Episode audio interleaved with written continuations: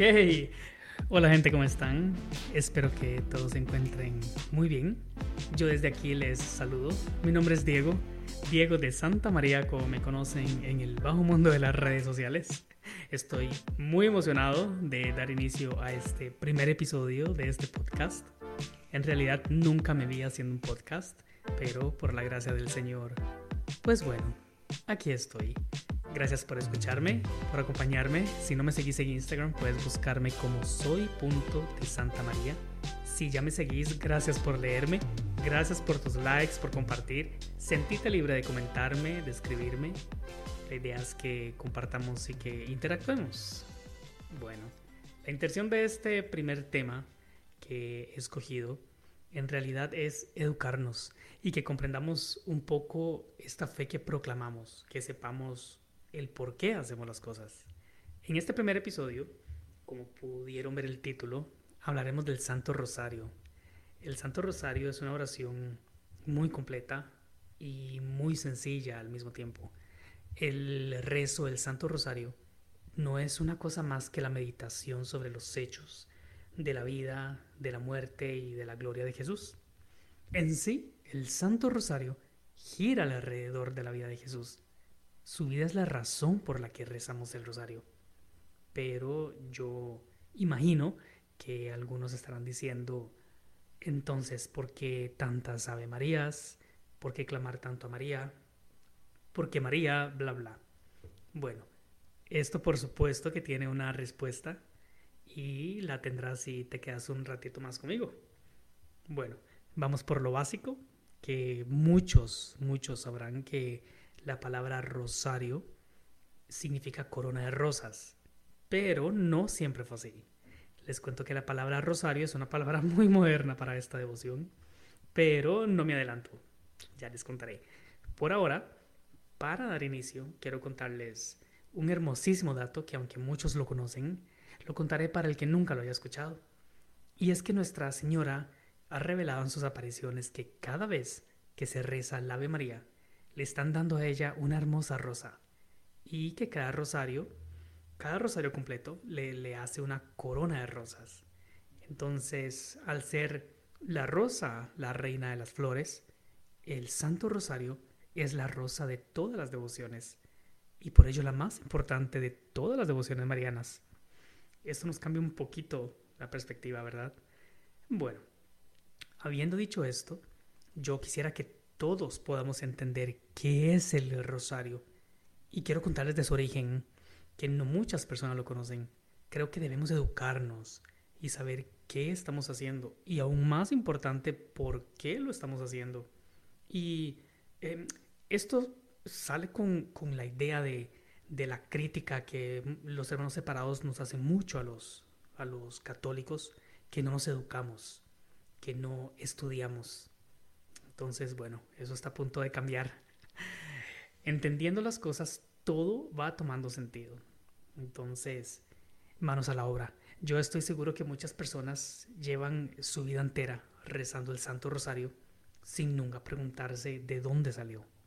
Y es que hablar del Santo Rosario, como muchos sabrán, es imposible no hablar de un santo sacerdote español llamado Santo Domingo de Guzmán que fue el fundador de la Orden de los Dominicos, a quien la Virgen le entregó el Santo Rosario, por allá de la década de 1200.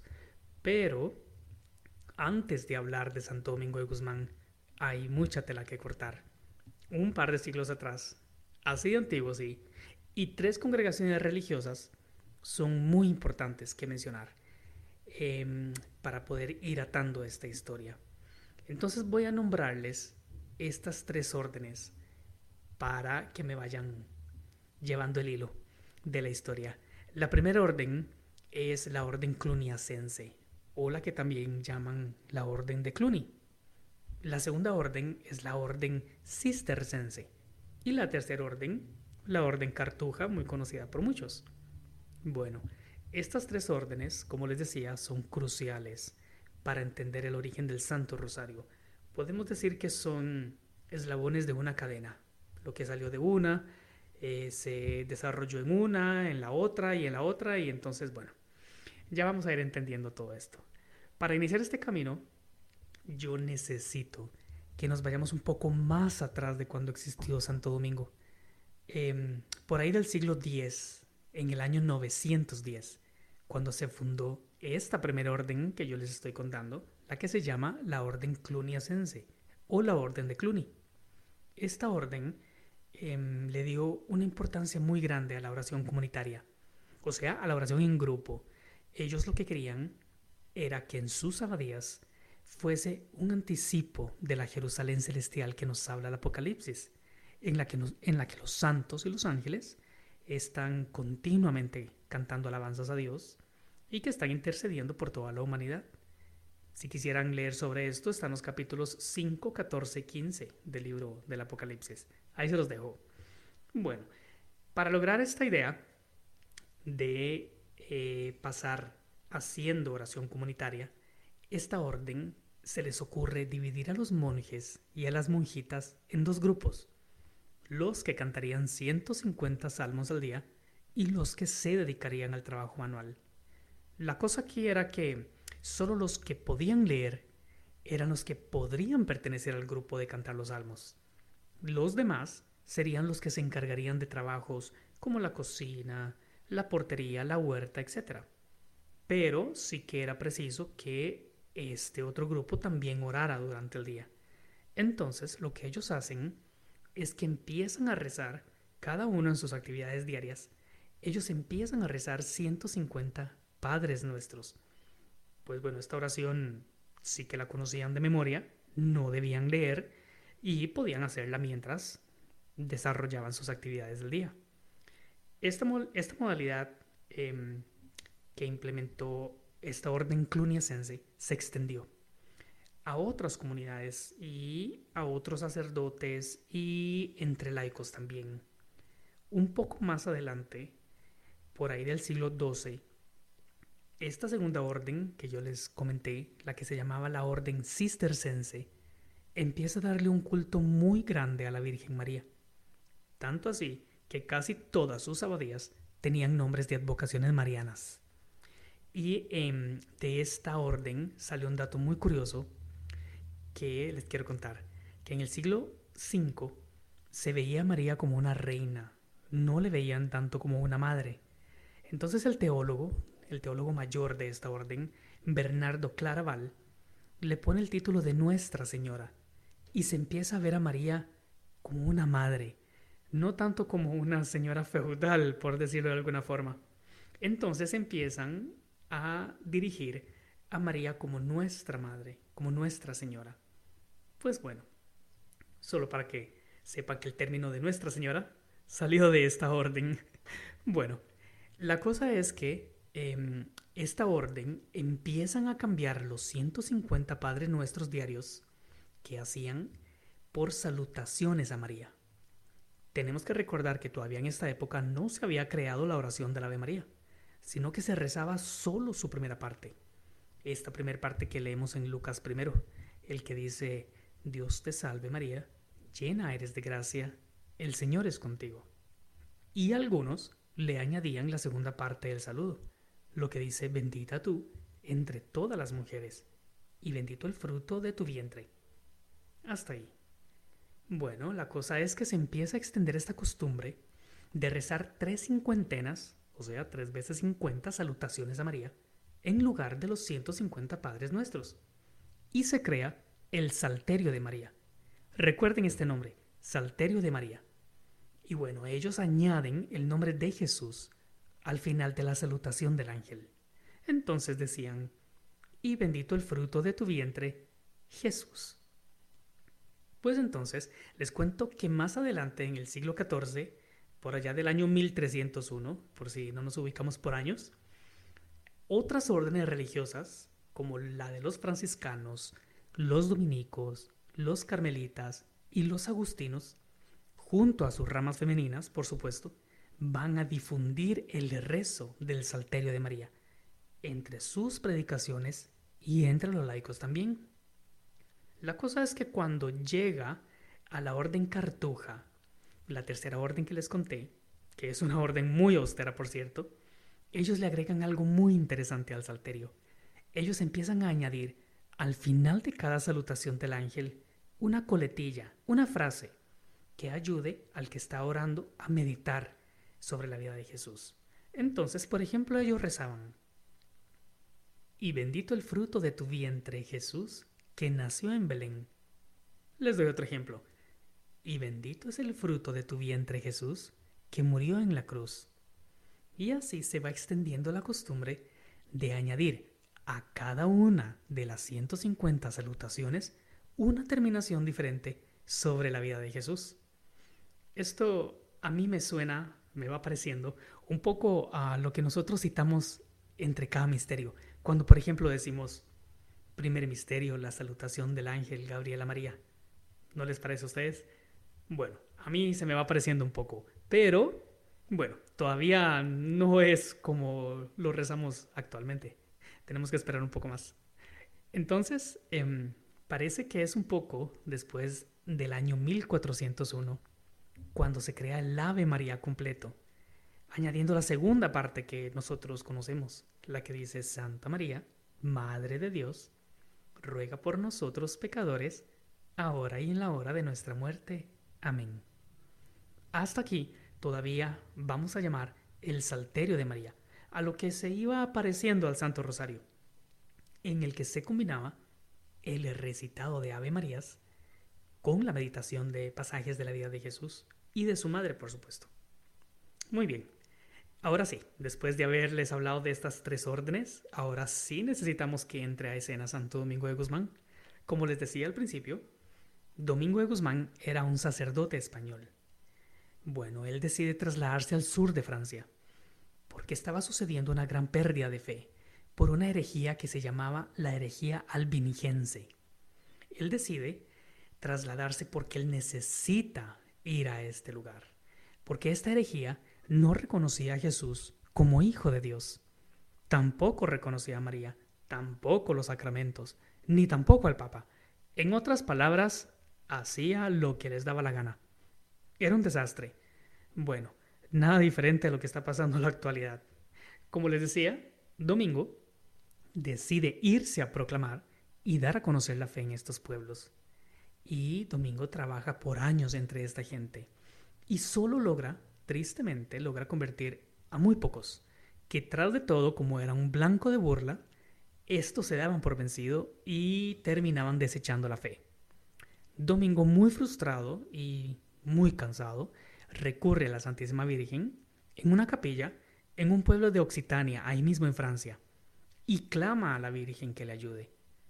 Pues que creen, en 1208, la Virgen se le aparece con un rosario en la mano y le enseña a Domingo a rezarlo, tal cual lo conocemos ahora, así por mandato de la Madre. Ella le pide que lo dé a conocer al mundo y que ella promete la conversión de todo aquel que lo recitara. Unos años después, ya supimos con detalle cómo fue esta aparición, pero la persona que lo escribe aparece un poco más de un siglo después, entonces todavía no se los cuento. Volviendo al cuento este de la aparición de María Domingo, en efecto muchísima gente se convirtió una vez que Domingo enseñó a los pueblos a rezarlo. De hecho, como dato muy interesante, un amigo suyo, Simón de Montfort, que era el dirigente del ejército, le pide a Domingo que enseñe a toda la tropa a rezar el rosario para enfrentar una guerra, una guerra que se llamaba la Guerra de Muret. Para no hacerles tan largo esto, atribuyen como un milagro la victoria de esta guerra, y como agradecimiento a la Santísima Virgen, Simón de Montfort manda a construir la primera capilla de Nuestra Señora del Rosario. Agregando un dato muy bonito de esta época, de una de las apariciones que tuvo Santo Domingo de Guzmán, quiero contarles que eh, cuando Guzmán estaba preparando un sermón para predicar en Notre Dame de París, en la fiesta de San Juan, la Virgen se le aparece y le explica que a Dios le gusta el rosario de Ave Marías porque le recuerda 150 veces el momento en que la humanidad, representada por María, había aceptado a su Hijo como Salvador. Aquí está el porqué de pedirle y clamarle a María tantas veces. Bueno, una de las razones, porque más adelante, San Luis María Griñón de Montfort y Alfonso María de Ligorio nos dan muchas respuestas de cómo Dios, al nombrarla tesorera de todas sus gracias y reina de todo lo creado, es muy poderosa en repartir cuanta gracia necesitemos. Pero bueno, esto es otro cuento para otro podcast. La devoción del Santo Rosario se mantuvo como, em, como la oración predilecta durante casi dos siglos, hasta que empezó a decaer. Entonces, como sabemos que la Virgen está al tanto de todo y que no nos suelta, se le aparece a un fray dominico, que bueno, ahora él es beato, se llama Fray Alano de la Roca. Él es quien necesitábamos para que nos contara cómo fue la aparición de cuando la Virgen le entrega a Domingo el Rosario. Bueno, la Virgen le pide a Fray Alano que reviva la devoción. Bueno, tremenda, tremenda, de, tremenda misión le dejó. Bueno, la cosa es que en plena peste negra em, se le aparece a Fray Alano nada más y nada menos que Jesús con María y con Santo Domingo. Y le piden nuevamente que reviva esta devoción. Y aquí es donde María le da a Fray Alano las 15 promesas a quien rece el Santo Rosario. Fray Alano tuvo la visión de cómo fue que María le dio el rosario a Santo Domingo y lo escribe en sus escritos. Este libro se llama De la dignidad del Salterio de María. Ahí se los dejo por si alguno quisiera buscarlo. Como les decía, Fray Alano en sus escritos deja cómo fue la aparición de María a Santo Domingo. Que quisiera leerlos tal cual está escrito, porque, bueno, resumido no es igual, y además sucedieron un par de milagros ese día que vale la pena darlos a conocer si no los conocen. Quiero recordarles que para este momento de este relato, Domingo estaba muy angustiado, muy frustrado, cansado, y bueno, él le suplicaba a la Virgen porque él no podía convertir a estos pueblos herejes. De esto se trata el párrafo, y dice así. Viendo Santo Domingo que los crímenes de los hombres obstaculizaban la conversión de los albingenses, entró en un bosque próximo a Tolosa y permaneció allí tres días y tres noches, dedicado a la penitencia, a la oración continua, sin cesar de gemir, llorar y mortificar su cuerpo con disciplinas para calmar la cólera divina hasta que cayó medio muerto. La Santísima Virgen, que se le apareció en compañía de tres princesas celestiales, le dice, ¿Sabes, querido Domingo, de qué arma se ha valido la Santísima Trinidad para reformar el mundo? Oh señora, tú sabes mejor que yo, respondió él, porque después de Jesucristo tu Hijo, tú fuiste el principal instrumento de nuestra salvación. Pues sabes, añadió ella, que la principal pieza de batalla ha sido el salterio angélico, el que llamamos salterio de María, que es el fundamento del Nuevo Testamento. Por ello, si quieres ganar para Dios esos corazones endurecidos, predica mi salterio. Levantándose el santo muy consolado, inflamado de celo por la salvación de aquellas gentes, entró en la catedral. Al momento, repicaron las campanas para reunir a los habitantes gracias a la intervención de los ángeles. Al comenzar el su predicación, se, se desencadenó una terrible tormenta. Tembló la tierra, se oscureció el sol. Truenos y relámpagos repetidos hicieron temblar y palidecer a los oyentes.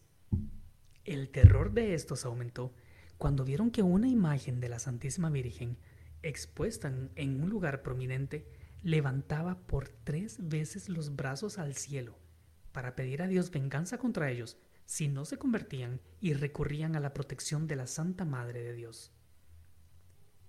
Quería el cielo con estos prodigios promover esta nueva devoción del Santo Rosario y hacer que se le conociera más. Gracias a la oración de Santo Domingo, se calmó finalmente la tormenta. Prosiguió él su predicación, explicando con tanto fervor y entusiasmo la excelencia del Santo Rosario, que casi todos los habitantes de Tolosa lo aceptaron. Renunciaron a sus errores y en poco tiempo se experimentó un gran cambio de vida y de costumbres en la ciudad. Impresionante, ¿verdad? Bueno, para ir caminando al final de este podcast, no puedo dejarlo sin las promesas que le dio la Virgen a Fray Alano. Estas promesas dicen así. Quien rece constantemente mi rosario, recibirá cualquier gracia que me pida. Prometo mi especialísima protección y grandes beneficios a los que devotamente recen mi rosario. El rosario es el escudo contra el infierno, destruye el vicio, libra de los pecados y abate las herejías. El rosario hace germinar las virtudes para que las almas consigan la misericordia divina. Sustituye en el corazón de los hombres el amor del mundo con el amor de Dios y los eleva a desear las cosas celestiales y eternas. El alma que se me encomiende por el rosario no perecerá. El que con devoción rece mi rosario, considerando sus sagrados misterios, no se verá oprimido por la desgracia, ni morirá de muerte desgraciada. Se convertirá si es pecador, perseverará en gracia si es justo, y en todo caso será admitido a la vida eterna. Los verdaderos devotos de mi rosario no morirán sin los sacramentos. Todos los que rezan mi rosario tendrán en vida y en muerte la luz y la plenitud de la gracia y serán partícipes de los méritos bienaventurados. Libraré bien pronto del purgatorio a las almas devotas de mi rosario. Los hijos de mi rosario gozarán en el cielo de una gloria singular. Todo cuanto se pida por medio del rosario se alcanzará prontamente. Socorreré en sus necesidades a los que propaguen mi rosario. He solicitado a mi Hijo la gracia de que todos los cofrades y devotos tengan en vida y en muerte como hermanos a todos los bienaventurados de la corte celestial. Los que rezan el rosario es una señal manifiesta de predestinación de gloria. Dice San Luis Griñón de Montfort que desde que el beato Alano de la Roca restauró esta devoción, la voz del pueblo, que es la voz de Dios, la llamó Rosario. Imagínense qué bonito. Pues bien, ahora yo quiero preguntarte si estás rezando el Santo Rosario diariamente. Si no es así, te invito a que empieces a hacerlo. Y si lo haces, espero que te haya servido escuchar todo esto que sucedió para no dar por sentado tan magnánima devoción.